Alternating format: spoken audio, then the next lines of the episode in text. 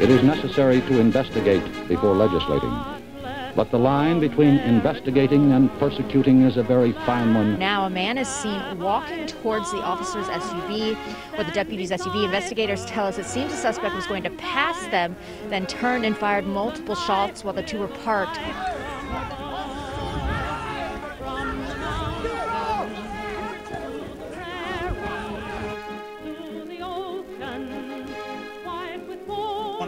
Multiple locations that have been burning in Kenosha, Wisconsin. Madam Speaker, my colleagues, my fellow Americans, I rise to support the impeachment of President Donald J. Trump.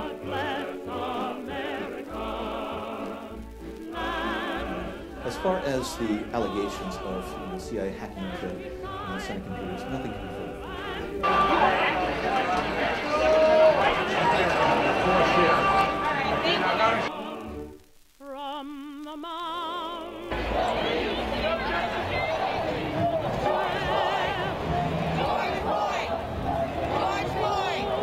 Could be volatile, and I'm about to talk to him about allegations that he was involved with prostitutes in Moscow and that the Russians taped it and have leverage over him.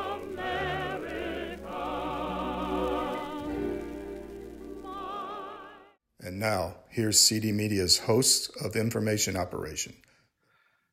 Hello and welcome back to Information Operation. I'm your host, L. Todd Wood. We have a, a, a guest returning today for the second time. Uh, Lieutenant General Rod Bishop has a long and distinguished career in the United States Air Force, but it, it seems his days of serving the country are not yet over.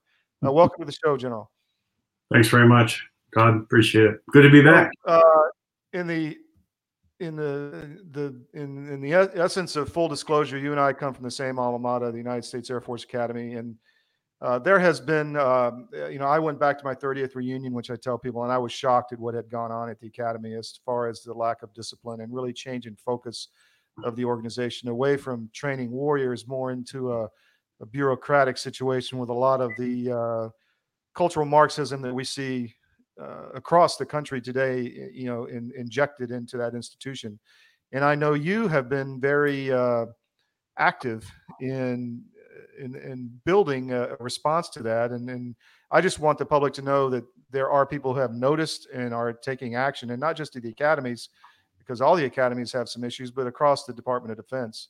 I mean, do you want to talk about that a little bit about what what your goals are and what what your group has been doing? Well, uh, absolutely, uh, because I think what you're suggesting there is exactly what is needed. Is the public needs to be informed so that we have more and more people uh, speaking up and speaking out.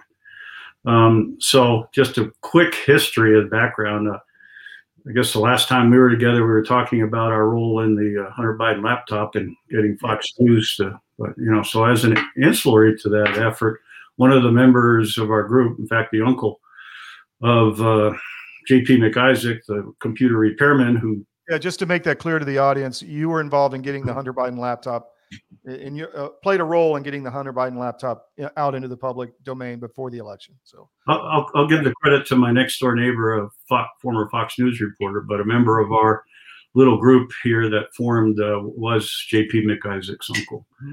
So the Air Force Academy last July, and I don't really want to spend a lot of time on this because I'll give credit. It, it did take us nine months, but I'll give some credit to the president superintendent of the academy. my classmate. Yeah. he he listened. He listened, and uh, and what did he listen about? He listened because the football team had put together a short three minute video in which Black Lives Matter is said in an angry tone seven times in that three minutes. And when I first saw the article in the Colorado Springs newspaper, the Gazette, articulating that Air Force football takes firm social stance in support of Black Lives Matter with a video, I went, Whoa, you know, what in the heck is college football getting involved in a political issue? But to me, the military should just stay out of politics. So I read it and I said, well, I got to do something. And at that time, my wife and I were in the midst of a little summer move. And the uncle of um, JP Mac Isaac uh, was very upset as well. And he wrote a blog, and that moved me to action to write to the superintendent. uh, and said, "Hey, you want to say the United States Air Force Academy and the football team stands against racism? You will have 51,000 graduates standing arm in arm with you. But when you use the slogan of a Marxist organization, it's going to be divisive." So over the course of the next couple of months, um, I copied two of my classmates on it. One is rooming as a Southwest simulator instructor uh, with a, a, former football player, and then it kind of went viral throughout the football team. And a number of they have this group called the Bolt Brotherhood of former Air Force Academy football players came up on the net. Long story short, the group grew from initially four of us to now in the mid 60s, and it's just people that have informally banded together, uh, making an issue of don't associate our alma mater with a Marxist organization. Literally hundreds of phone calls or hundreds of emails, tens of phone calls, a couple of Zoom meetings with the athletic director, the football coach. Nothing produced a result. So we started educating the new superintendent, your classmate. At one point, he told us he agreed with the message of the video, despite the background we had sent him on Black Lives Matter. But now I am told by people close to him that he he now gets it. But we had to go through um, formally putting in an IG complaint, and to me, this makes this to me this really drives home the point of how infected our military is because the IG complaint came back and told us that quote that video is not political Hmm. And um, you know, you show that video to that's a political statement in itself. you show that video to anybody and tell them, well, the Air Force IG says it's not political. Scoff is the reaction you get. I mean, people just come on, really. So, long story short, um, the IG found that that was the way, and we said, well, I guess we've been—we've tried for what four months to that point to not help the Air Force Academy make the video go more public uh, because they had had a number of big donors and a lot of smaller donors. Uh, Sabre Society members, thousand dollar a year contributors, just walk away. Mm-hmm. so we asked for the address list of the 50 plus thousand graduates from the AOG. Mm-hmm. And unfortunately, graduates. Yeah. Right. Mm-hmm. So I, unfortunately, that uh, kind of forced the issue, and the superintendent agreed that he would take the video down. Um, Congratulations. well, thanks. But we had another December, January, you know, three months plus pause while they produced a new video. Mm-hmm. And, and, you know, hats off. The new video is a tremendous improvement. It's supposed to be in, inspirational, but someone with a wary eye can look at it and say, yeah, even in this new video, there are some Marxist ideologies creeping in, diversity, inclusion, right. you know, overuse, in my opinion. I mean, I, I like the video. Some people in our group kind of felt, well, you know, it's just an overuse of dignity and respect. You know, where where we're losing the focus on war fighting. Right. Where where's the focus on uh, integrity first, service before self, excellence in all we do? We were there. Was fly, fight, and win, and kill MiGs. Yeah, yeah exactly. You know. So yeah. that that is that that was what was shocking to me at the reunion was that they didn't even mention winning a war um, which is what the academy graduates are supposed to do. Yeah.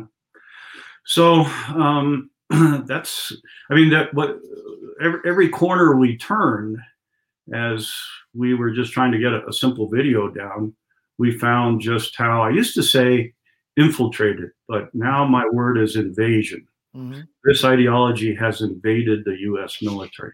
Yes. And uh, you know, other examples well, start with the Air Force Academy. Um, there was an article about a diversity and inclusion reading room.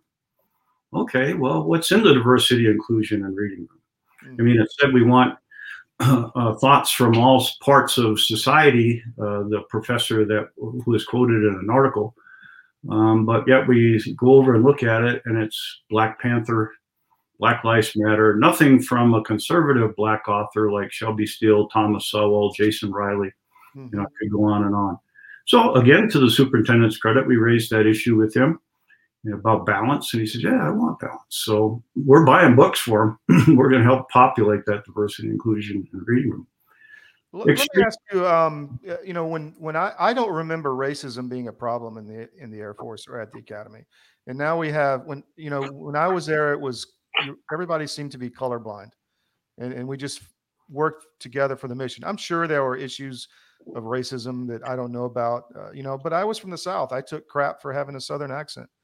Uh, you know, when I was going through fourth class system, they'd scream at me for that. I mean, so everybody has problems or places they come from that they face challenges in life, but I just don't remember racism being a problem. And now we have racism being constructed, like with the fake incident under General Silveria, where, you know, the, the the, the guys wrote on the lockers, and it was actually a black guy that wrote the information on the locker. Um, what do you think about racism actually in the military now? Well, my experiences are like yours. Uh, as a as a run up to the last Zoom meeting with the superintendent, we had two previous Zoom meetings with him, mm-hmm. and he had a number of black officers and retired black general officers, quote, on his side Mm-hmm. And my pushback every time I heard that word was no, mm-hmm. we should all be on the same side against mm-hmm. any form of racism and squash it right then and there. Yeah. One of the black officers, general officers, said, Well, you know, I've been, it's been interesting to me that white general officers think that racism didn't exist, but yet black general officers have a much different story to tell. Mm-hmm. So, you know, I, I want to approach that topic carefully, but you, like myself, I was talking with a retired white. I mean, why are we have putting skin color now? In I know why that's from Obama. yeah. yeah. like white, people by their pigmentation to me is just ridiculous. But yeah, I agree. So a white retired four star who had uh, 42 years total in the service. I had 38. So that's 80 years. And between the two of us, we could remember one racial incident and that was one that happened at a squadron party of which a squadron which I was the commander of. And I got up to the mic and it just ended it there. Six yeah. months later, that uh, squadron was the outstanding strategic airlift squadron in the Air Force. I mean, that to me, that's how you handled it. How many times have you flown into a combat zone? I mean, did you care if your co-pilot was black? Not at all. Heck no. Not at all. Or your engineer? Your he could do his job. That's all I cared about. That's all you cared about. But Mm-hmm. So what do I think about it? I think it's uh, an outcropping of the, the the society that we live in today. I mean, we're living. I've I've seen some conservative authors, uh, Elizabeth Mallory among them, tell us that we live today in the biggest propaganda age in history. Now there are some German citizens who were alive in the 30s and 40s might disagree with that, but yeah. it's pretty clear that we live in a big propaganda day. Well, I don't think the public is aware of what's happening in the military either, and uh, that's something that you know the group you're forming wants to change. Am I right? Absolutely, absolutely. So, um, you know, I, I think where we need to go is, as we started this conversation, is just mm-hmm. every take every opportunity for Americans to speak up, speak out, wake up, mm-hmm. stand up, speak up, and don't give up. I mean, we're it took us nine months to get a little video down. Uh, right. We were able to influence the diversity inclusion reading room. We were to we were able to influence the Secretary of Defense's guidance on the extremist down day. For those of you who don't know, the military was ordered to have a stand down day to talk about extremism someday, sometime in a 60 day period.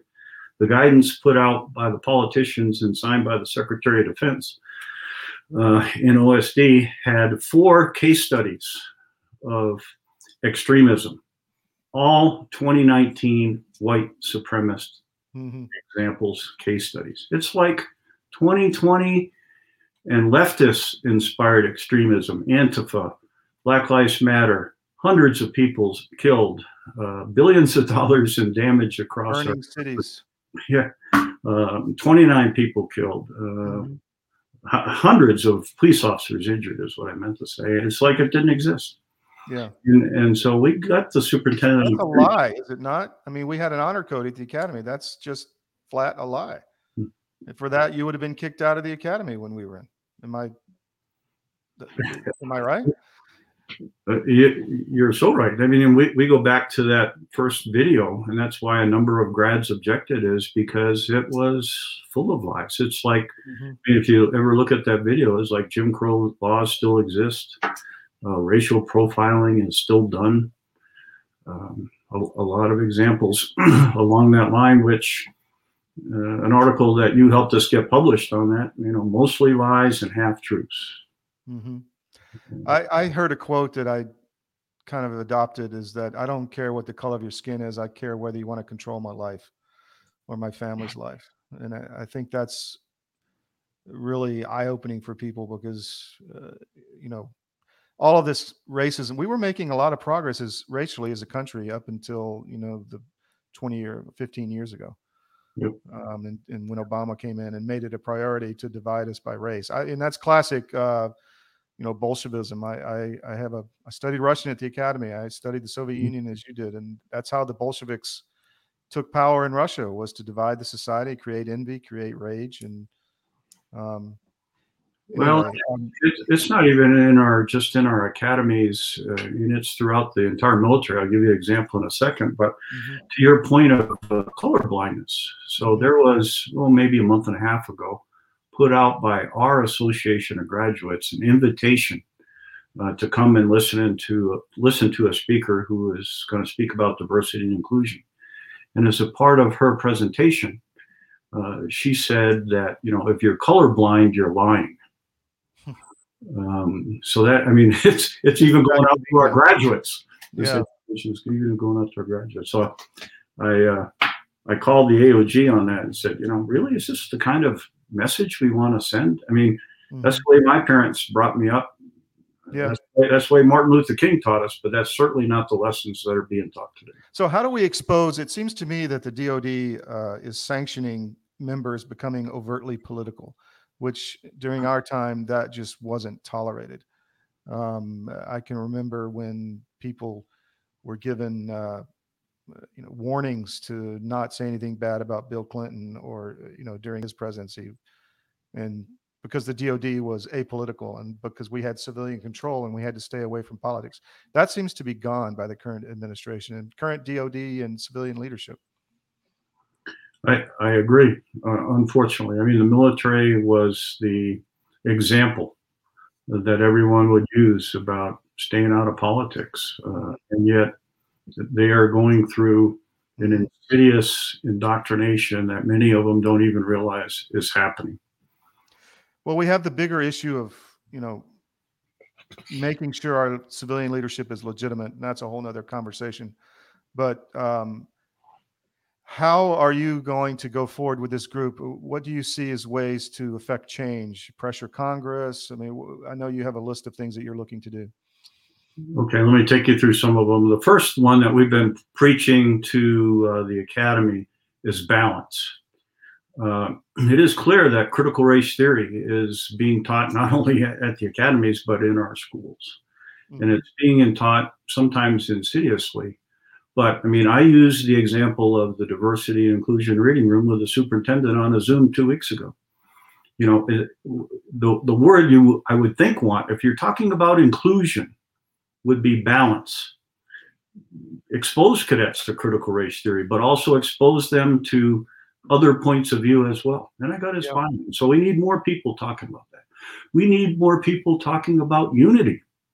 An active duty um, squadron commander who's a member of our group has said the military doesn't realize it yet, but they are going to have big time uh, retention issues if they don't change course. Yes. Because what they don't realize is that the way they're approaching and talking about this, it's creating um, division. It's creating resentment among many uh, that are serving. His examples were he had a black female airman come to him the week before we were talking and wanted to um, re- uh, get out of the Air Force because she said, I never grew up, I never knew I grew up in a racist country until the Air Force has taught me that. Yeah. A, a, a white male airman came to him and said he wanted to get out because he was tired of the identity politics. And, and to a large degree, that's what critical race theory is about. It puts us in these little boxes and it, Yeah. and you know, I take the Navy oath.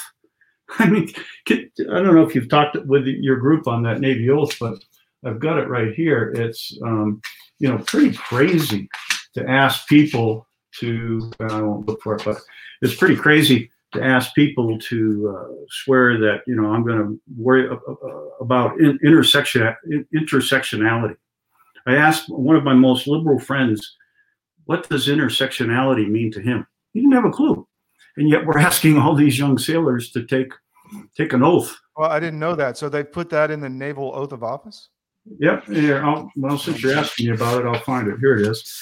So here's part of the oath, not in the oath of office, but you probably know the Navy set up Task Force One, which is to fight to fight discrimination. Everybody would agree with fighting discrimination, but here's part of the oath. I pledge to advocate for and acknowledge all lived experiences and intersexual identities of every sailor in the Navy. That's absurd. and and so you kind of wonder, whoa, okay. I mean, here we're asking cadets. I mean, here here's a guy who's an MIT graduate, extremely liberal, and he has no idea what that means. Well, I yeah. think I know what it means because, you know, I've I've read about it. It's Marxism. It, yeah. It's pure and simple a way to, you know, if you have a, a black male and you have a, a Hispanic male, well, they don't necessarily intersect racially, but if they're both gay, well, now they, there's an intersection. So it's a way of building a coalition. So there's more victims standing up against, you know, what principles that America was founded upon. It's it's an ideology that killed 200 million people in the last century. Yeah. That's what we have to make people aware of. Um, Agreed. So so back to your comment. What are we doing about balance, unity? Um, we're trying to educate equity versus equality. I mean, our nation was founded on equality, and I love the way that uh, Thomas Sowell talks about that. You know, our forefathers had a great vision. Unfortunately, the vision really wasn't carried out for all members of our society. All men were created equal, yes, but we didn't treat them that way until the uh, 1960s when the civil rights bills were passed. But then, as he goes on to point out, I mean, here here we are. One morning we wake up and we have our freedom, and we haven't been prepared for it. Mm-hmm. So um, that's why I mean I've had some discussions uh, with people, for example, on affirmative action. And as you may know, one of my assignments is working in admissions. Mm-hmm. And do the academies give uh, deference to uh, Black Americans, other minorities in their admissions process? Yes. And I didn't find any problem at all telling uh, parents of white cadets or cadet candidates who wanted to be in the academy, who had higher scores, were more highly qualified in terms of class rank, et cetera, than the black candidate who did get in and they didn't. That look, we want our military to be a reflection of society. And even at, I've had some cadets and recent graduates complain to me, for example, at the academy, it's eh, General B, it's almost um, commonplace. And you know, people laugh at one semester is going to be a black wing commander, next semester is going to be a woman wing commander, next semester will be a white. And so even at that, I said, you know, I push back, say, well, the academy's, uh, you know, it's it's a leadership laboratory. Mm-hmm. I don't, but I think we shouldn't want that to extend to the rest of our services. I mean, once you get in, quote, the real Air Force, mm-hmm. we probably don't the best fighters available, the best person, the best maintainers, the best sailors, the best everything they do. You know, when we had those wrecks several a couple years ago, where like in the span of a few months, three naval ships in the Pacific, I think, ran into each other. I took that as just taking the eye off the ball of expertise and putting it on political correctness yep. um, just a symptom. Yep. So, I mean, th- those are some of the things that we're trying to do with the academy. Um, we, we have a long term, I hope, foot in the door through an organization that the supe bought into as well, which will be a, a group of graduates providing input on a hopefully uh, maybe quarterly or semi-annual basis. That hasn't worked out, been worked out yet, but through the Center of Character and Leadership Development. Mm-hmm. Uh, two, uh, including the they call them mission elements now at the academy, the commandant, the athletic director, the dean, having those people and just have a good exchange of ideas. So you know, again, going back, we can talk about balance. What we talked about that video was it was divisive. We want to go forward fighting racism in a unifying way. So those are some of the things at the academy. Plus, I mean, we have really done what I think I'll pat ourselves on the back for this, is an outstanding outreach with like thinking boards of visitors members. Mm-hmm. And you may not know, but all Academy boards of visitors have been suspended now since uh, February. They don't want any oversight. Well, some people will say that, but you know, my sources inside DC is they got caught up in uh, a DoD review to try to uh, get rid of, I guess, Trump appointees from boards that uh, report to the Department of Defense. Mm-hmm. Well, the boards of visitors are statutorily uh, they're, they they were mandated by Congress, so Mm-hmm. some would say that they don't even have the Department of Defense didn't really even have the ability to suspend them. We think they're coming back up within the next month or 2 So I almost feel like we can do a high five with them and say, hey, well, you guys have been suspended. Here's some of the things that we've done. Right.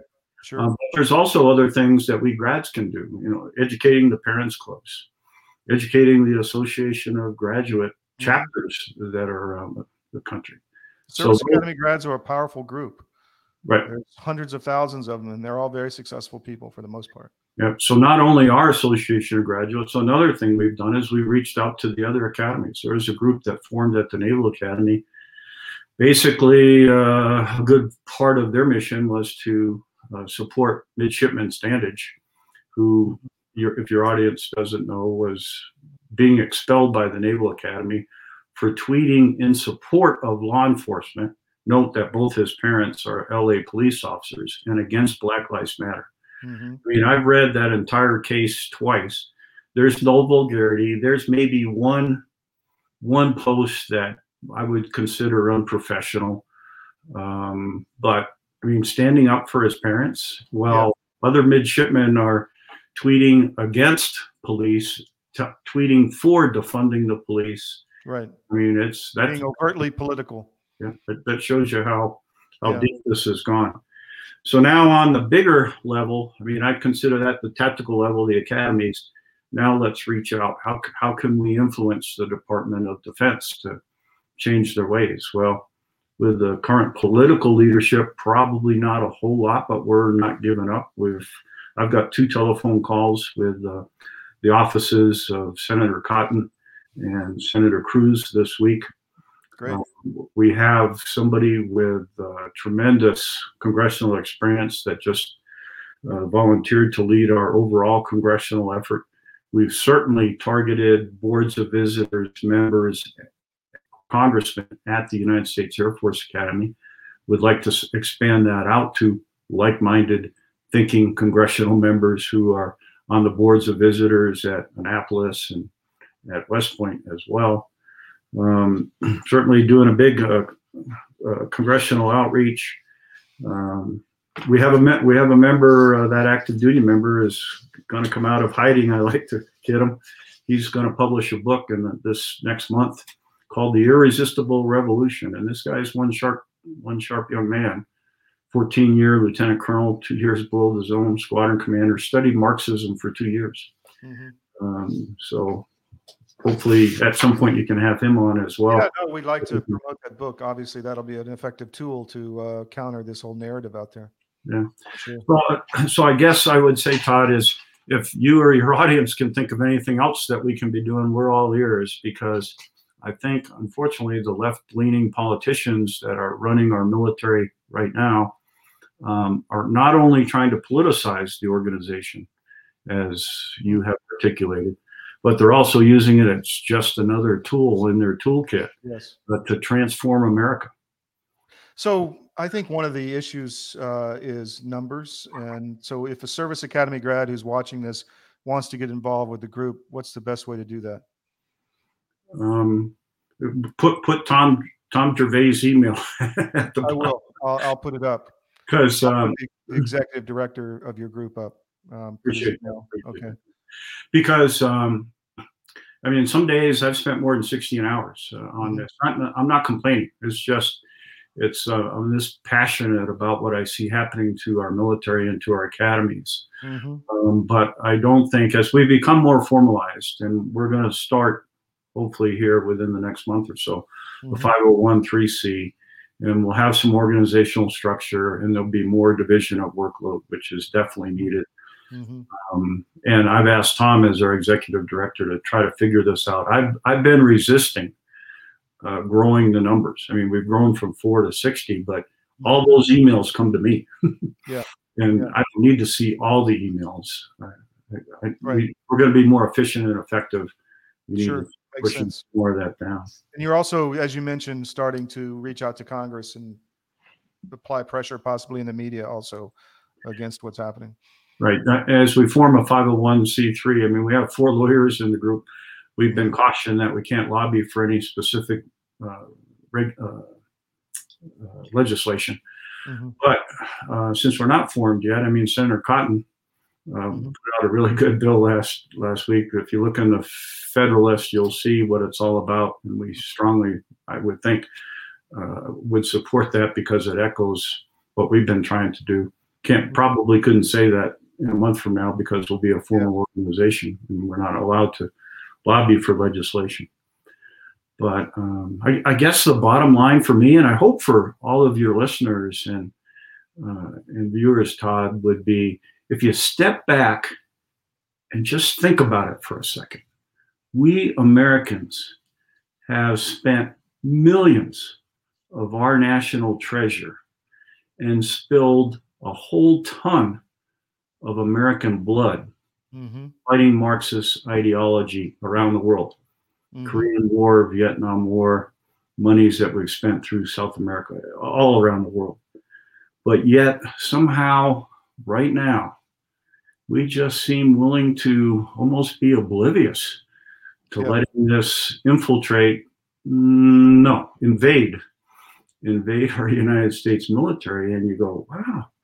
Um, and people, your audience, this is not a war. We are at war. This is not a war that our wonderful military can win.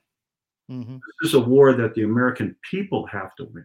People have the power, and we still have that power, even though the small group has taken over the national government, the local governments. I mean, there, there's a lot of ways to fight back on this. But um, General, thank you for coming on. We want to have you back on on a regular basis and talk about how this is, you know, moving forward over time, and um, also any other people from the group that. Yeah, we'd love to get some other be, folks uh, out there. Yeah. Yeah. Thank you again, and uh, Yeah. Let me let me just conclude with Yep. our with our slogan: yeah, Wake up, stand up, speak up, and don't give up. fantastic. Thank Thank you, you. General Bishop. We'll have you back on soon. All righty, thank you. Okay. Okay.